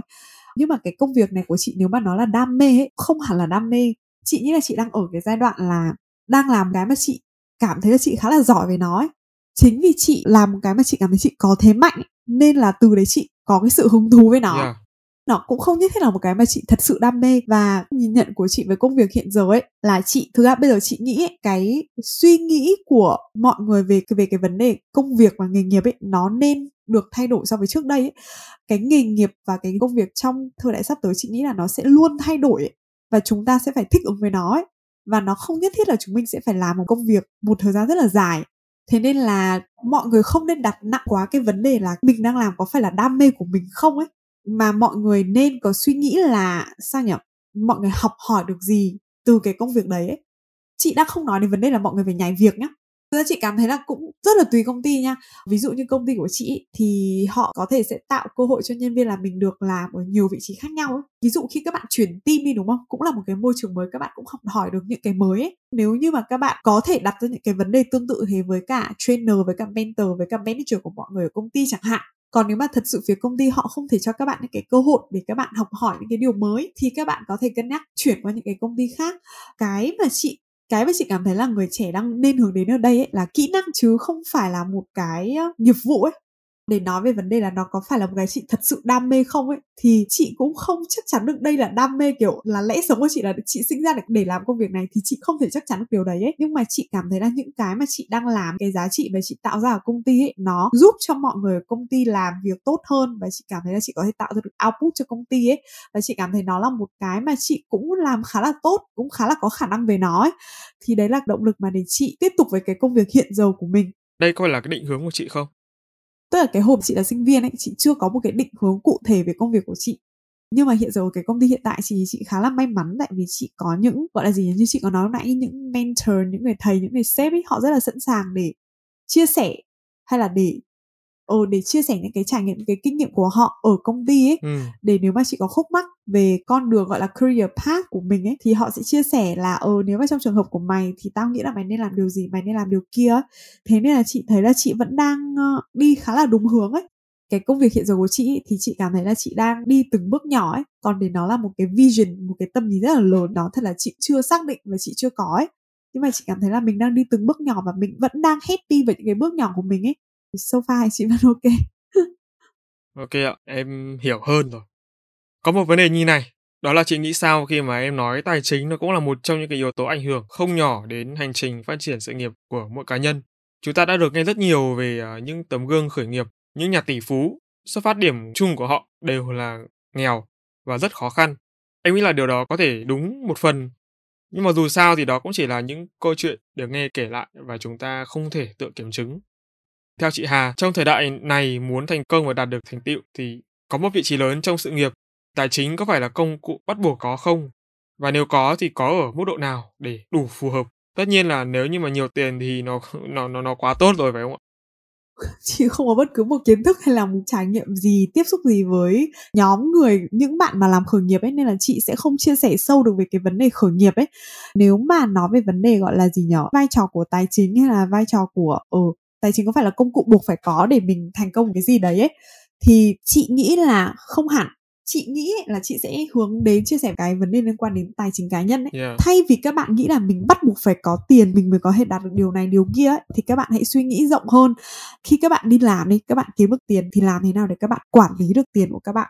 Thì chị thấy nó là một cái kỹ năng quan trọng hơn. Tức là các bạn nên hướng cái lo lắng của các bạn sang cái khác ấy tức là cùng là về tiền nhé nhưng khi các bạn thay đổi câu hỏi các bạn sẽ thay đổi hành động các bạn sẽ thay đổi cái cách nhìn về nó. Thay vì các bạn nghĩ là ôi chết rồi bây giờ cần bao nhiêu tiền để làm cái này làm cái kia để thành công cái này thành công cái kia thì các bạn hãy nghĩ là làm thế nào để các bạn quản lý tốt tài chính cá nhân của các bạn. Ừ. Về cái vấn đề này thì chị học ra được từ hai quyển sách mà chị rất là thích liên quan đến vấn đề tài chính cá nhân. Đấy chính là cuốn tài chính cá nhân và cuốn tâm lý học về tiền. Đây đều là hai cuốn mà chị rất là khuyên các bạn trẻ nên đọc và chị thật sự thật sự ước là chị đã biết về quản lý tiền, gọi là, tài chính cá nhân sớm hơn khi chị còn là sinh viên ấy. Tức là chị nghĩ là mục đích của chúng mình vẫn là chúng mình muốn hướng đến tự do tài chính, đúng không? Tức là chúng mình không phải lo nghĩ về tiền, tức là các bạn sẽ làm được một cái công việc mà các bạn thích vì nó chứ không phải các bạn làm cái công việc đấy chỉ là vì tiền ấy. Vậy thì để các bạn đạt được cái bước đấy, đầu tiên các bạn phải học cách làm nào để mình giữ được cái tiền mà mình kiếm được ấy. Có một cái mà nó là một cái phép trừ rất là cơ bản nhất tức là tiền mà các bạn thật sự có, gọi là, tài sản của các bạn đi, đúng không? Nó sẽ bằng thu nhập trừ đi chi tiêu nên là kể cả các bạn kiếm được bao nhiêu tiền ấy nhưng mà cái mức độ chi tiêu của các bạn nó tăng và thậm chí là nó tăng theo cái tỷ lệ lớn hơn khi các bạn gia tăng thu nhập ấy thì tài sản cuối cùng mà các bạn có được ấy, thậm chí nó còn ít hơn. Chị ví dụ đi các bạn rất là nỗ lực làm việc các bạn rất là cố gắng trong công việc.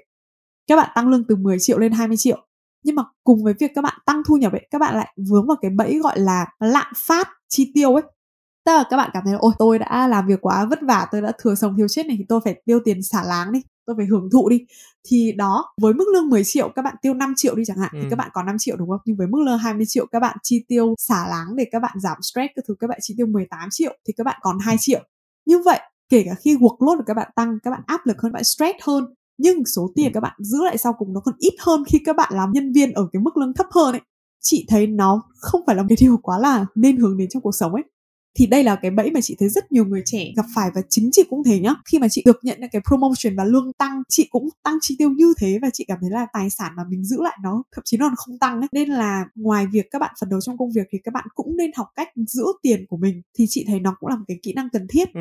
còn uh, đương nhiên là mình học cách tiết kiệm tiền như thế nào mình học cách quản lý chi tiêu ra sao thì cái đấy các bạn nên có thể tự tìm hiểu ở trên mạng. Bây giờ có rất là nhiều anh chị youtuber họ cũng chia sẻ về cái chủ đề này ấy hoặc là mua sách về cái chủ đề này để đọc này.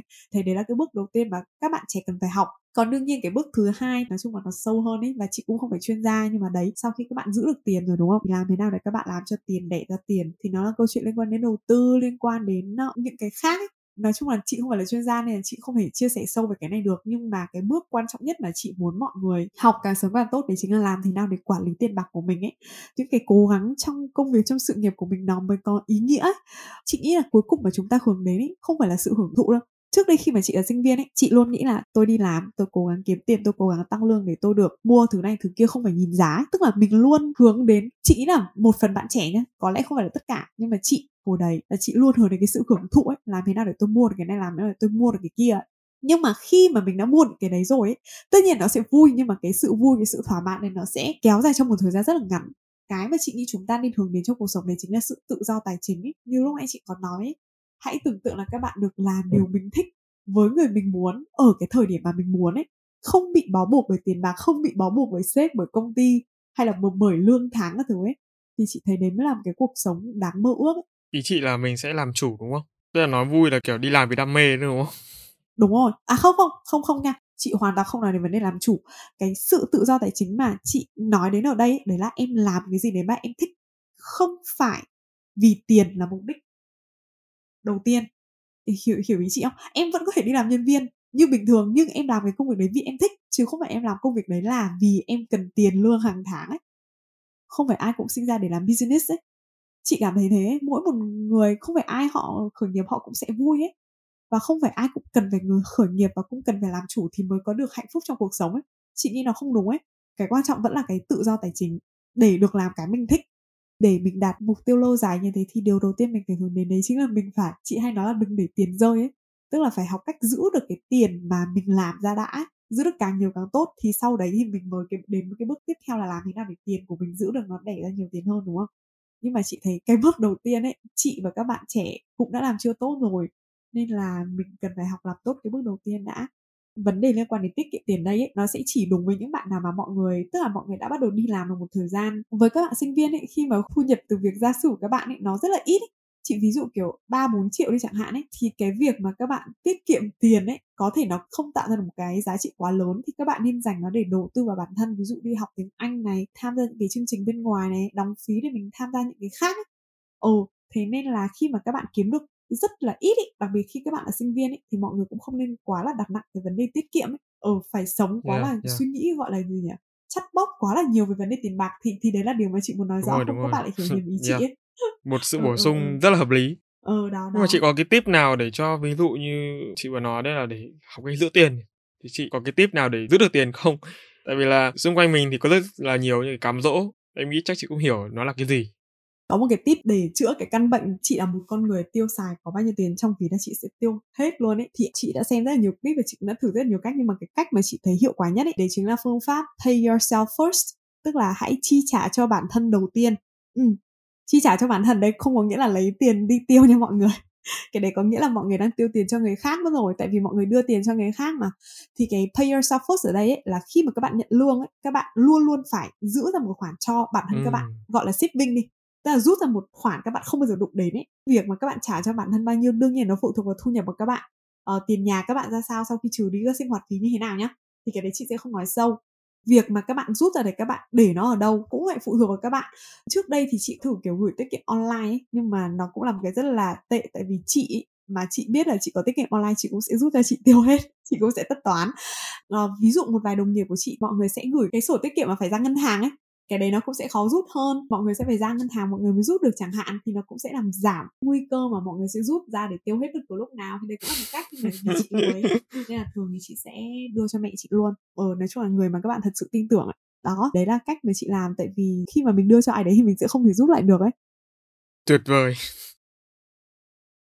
Đối với chị Hà hiện tại tài chính nó có phải là thứ quan trọng nhất đối với chị không?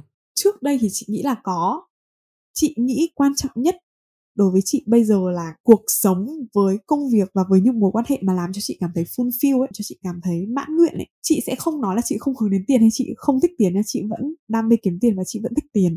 Nhưng mà nó sẽ không phải là kim chỉ nam trong cuộc sống của chị ấy. Ờ, hôm trước chị có xem một clip người ta có em có biết Reddit không? Thì ờ, người ta có chia sẻ là có một cái post câu hỏi trên Reddit ý, là những người mà người ta hơn 40 tuổi rồi và người ta đang có một cuộc sống hạnh phúc, khỏe mạnh ý, thì có cái lời khuyên gì cho những người trẻ trong năm 20 tuổi không và những người đấy muốn gửi đến những người trẻ năm 20 tuổi không?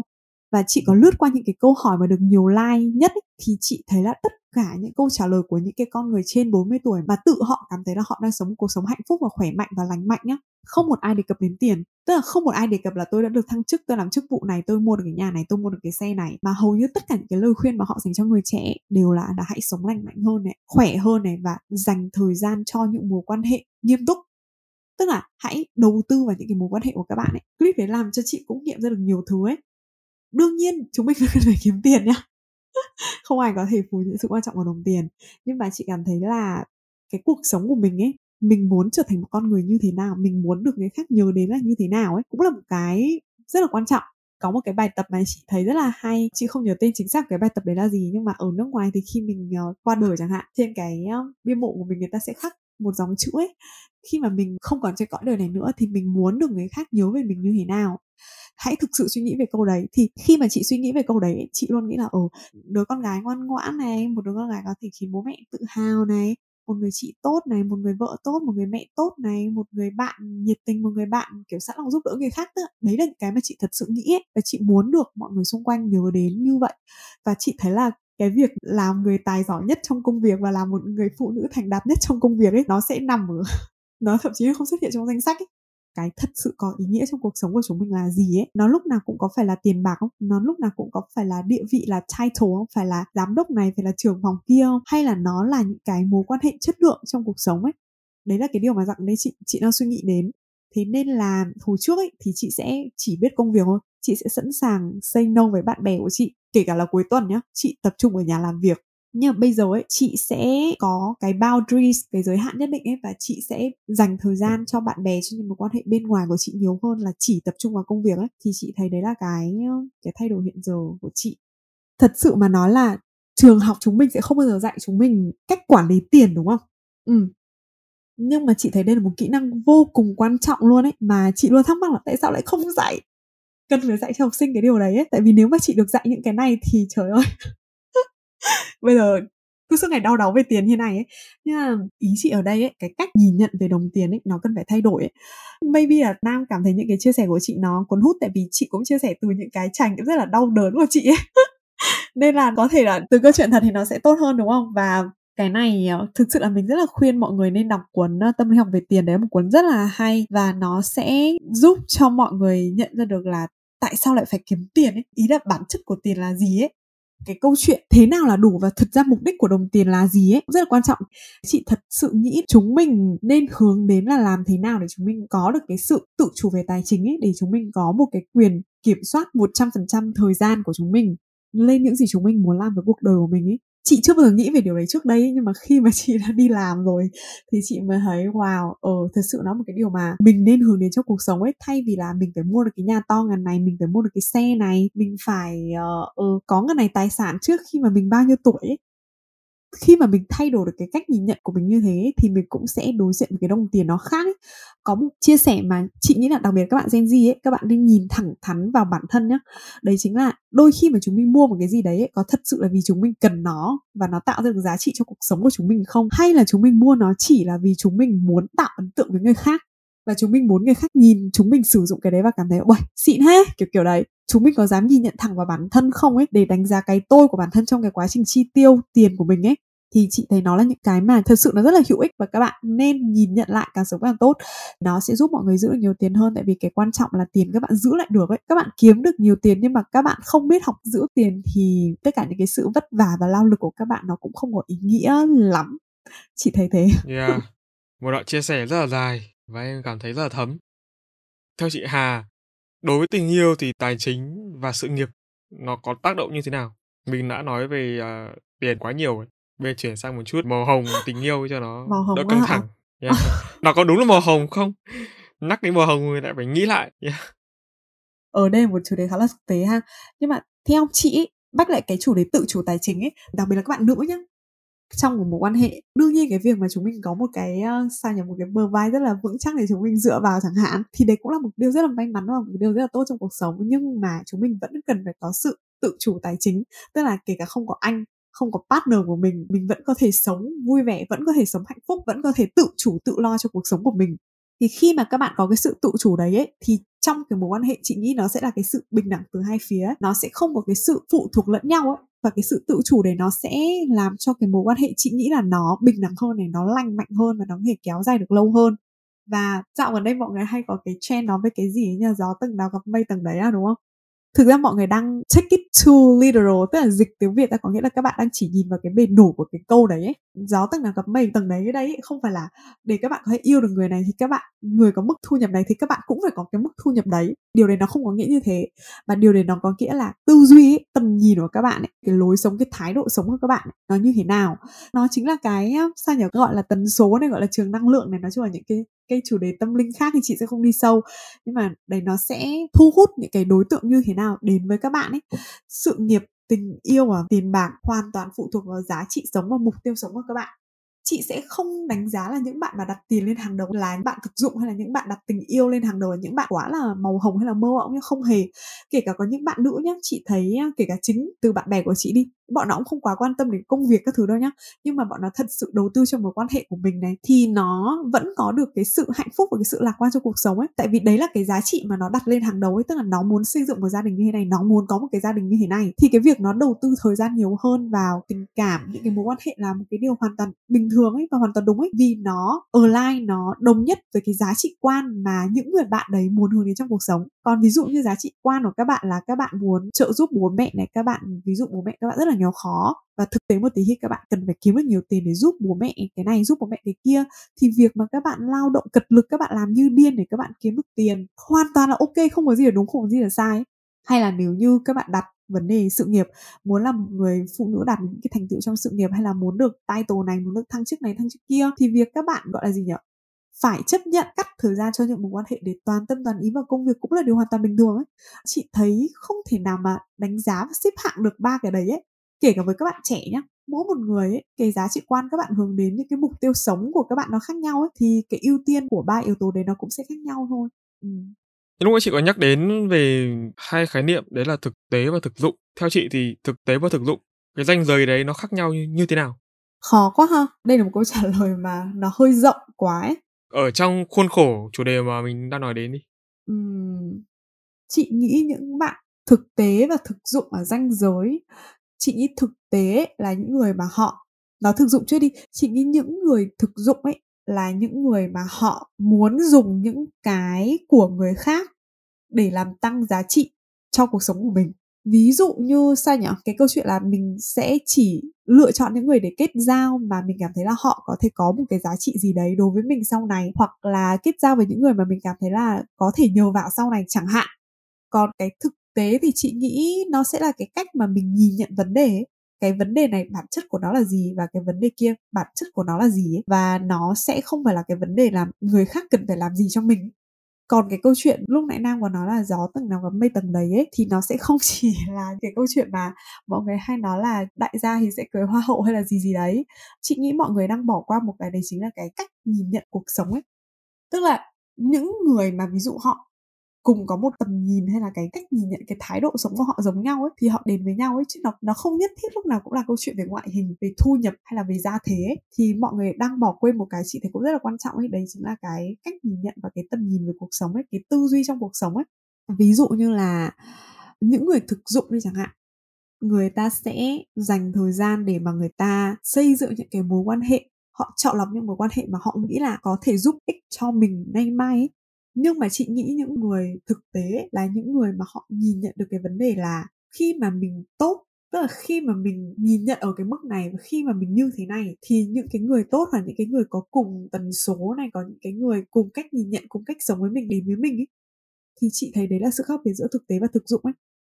Cùng tập trung vào làm cho bản thân tốt đẹp hơn nhưng mà cái mục đích của họ rất là khác nhau ấy, thì chị thấy đấy là cái ranh giới xác định giữa hai cái mong là có thể uh, giải đáp được phần nào đấy cái thắc mắc của Nam về cái vấn đề này. Ok và chắc là từ nãy giờ thì mình và chị Hà cũng đã trao đổi và chia sẻ khá nhiều về quan điểm góc nhìn của Gen Z đối với các vấn đề trong xã hội, đặc biệt là về uh, sự nghiệp và tài chính rồi đúng không ạ? Quay trở về chủ đề chuyên môn của chị Hà là một booktuber thì trong tương lai chị Hà và kênh YouTube có những dự định nào mới không? Chị có thể bật bí cho em cũng như là những tính giả biết được không?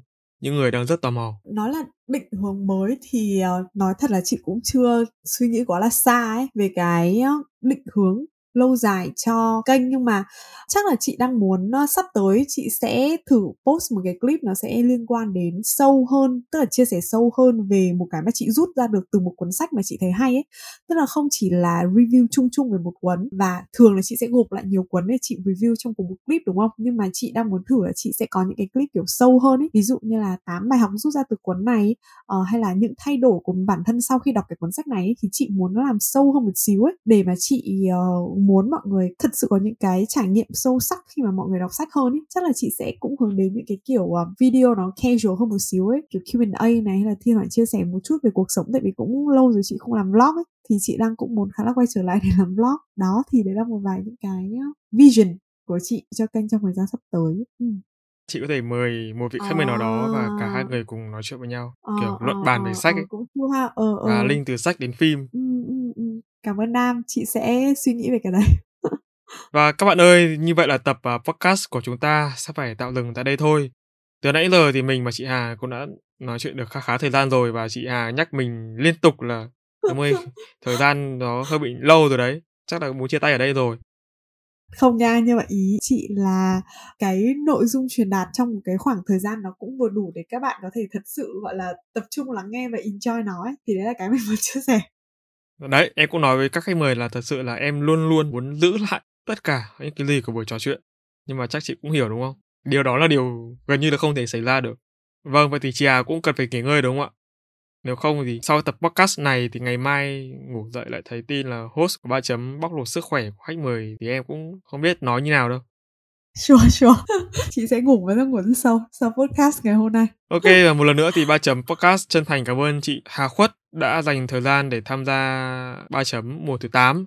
Xin chúc cho chị và kênh YouTube Hà Khuất sẽ ngày càng phát triển mạnh mẽ hơn nữa và đạt được thêm nhiều cột mốc thành công mới trong tương lai. Cảm ơn Nam rất là nhiều và thật sự ờ, mình cũng rất là vui vì có cơ hội ờ, được gọi là chia sẻ với mọi người những trải nghiệm trong cái hành trình cá nhân của mình đến với các bạn ấy, đặc biệt là các bạn trẻ. Và thật sự rất là cảm ơn Nam đã cho Hà cơ hội để lên 3 chấm podcast để chia sẻ cái điều mà mình muốn nói. Yeah và chị Hà cũng như các khách mời đừng quên hiện tại thì kênh phụ của ba chấm tên là làm podcast không cũng đã bắt đầu đi những bước chân đầu tiên rồi. Đây là kênh podcast thứ hai mới toanh trên ba chấm, chia sẻ về cách xây dựng và phát triển một kênh podcast từ A đến Z. Hy vọng với làm podcast không, các bạn có thể có thêm nhiều động lực để xây dựng cho mình một kênh podcast. Còn đối với những content creator thì mình mong rằng là các bạn sẽ học hỏi được nhiều những kiến thức thực tế được đúc rút từ trải nghiệm thật để phát triển nền tảng podcast trở nên thịnh hành hơn tại Việt Nam. Còn bây giờ, tạm biệt chị Hà Khuất và hẹn gặp lại các quý thính giả của ba chấm trong các tập tiếp theo. ba chấm off. Ok, thank you Nam.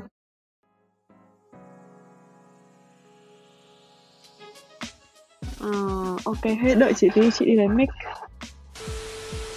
Chị có được kể không? Thời gian có cho phép không? À, chị quảng cáo bất kỳ thứ gì liên quan đến chị. Xong em cắt là việc của em mà. Chị cứ nói là việc của chị. ok. Nếu như em nhớ không nhầm chị Hà, em hỏi chị trong ba chủ đề sự nghiệp, tình yêu, tài chính thì chị tự tin nhất với chủ đề nào? Thì chị Hà có nói với em đấy là chị tự tin nhất khi nói về chủ đề sự nghiệp có đúng không ạ? Em hỏi là thế còn tài chính thì sao? Chị bảo là chị không tự tin lắm nhưng mà hôm nay thì em thấy mọi thứ nó đều xoay chuyển 180 độ.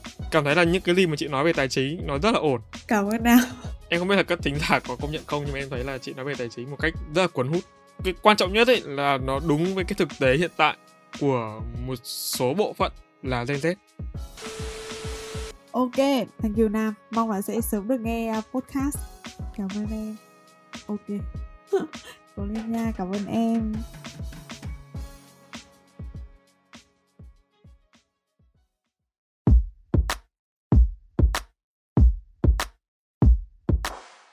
Cảm ơn các bạn đã lắng nghe bài chấm podcast. Nếu các bạn thấy podcast này thú vị, giúp được cho bản thân và mọi người, hãy để lại phản hồi trên các trang social media hoặc chính tại nền tảng bạn đang nghe để chúng mình được biết nhé. Và để có thể lắng nghe thêm nhiều nội dung bổ ích hơn nữa, các bạn có thể mua giúp ba chấm tách cà phê nho nhỏ nha. Việc làm nhỏ này của các bạn vô cùng cần thiết để ba chấm chúng mình có thể cải thiện tốt hơn nữa chất lượng các tập podcast trong tương lai. Đừng quên vào 21 giờ mỗi tuần thứ sáu và thứ bảy hàng tuần, bạn sẽ có hẹn cùng ba chấm trên các nền tảng phát hành podcast như YouTube, Google, Apple, Spotify và nhiều hơn thế nữa. Hãy nhớ nhấn nút cho đăng ký để không bỏ lỡ cơ hội được lắng nghe những chia sẻ bổ ích về kiến thức chuyên môn từ ba chấm nha. Còn bây giờ, xin chào và hẹn gặp lại. 3 chấm off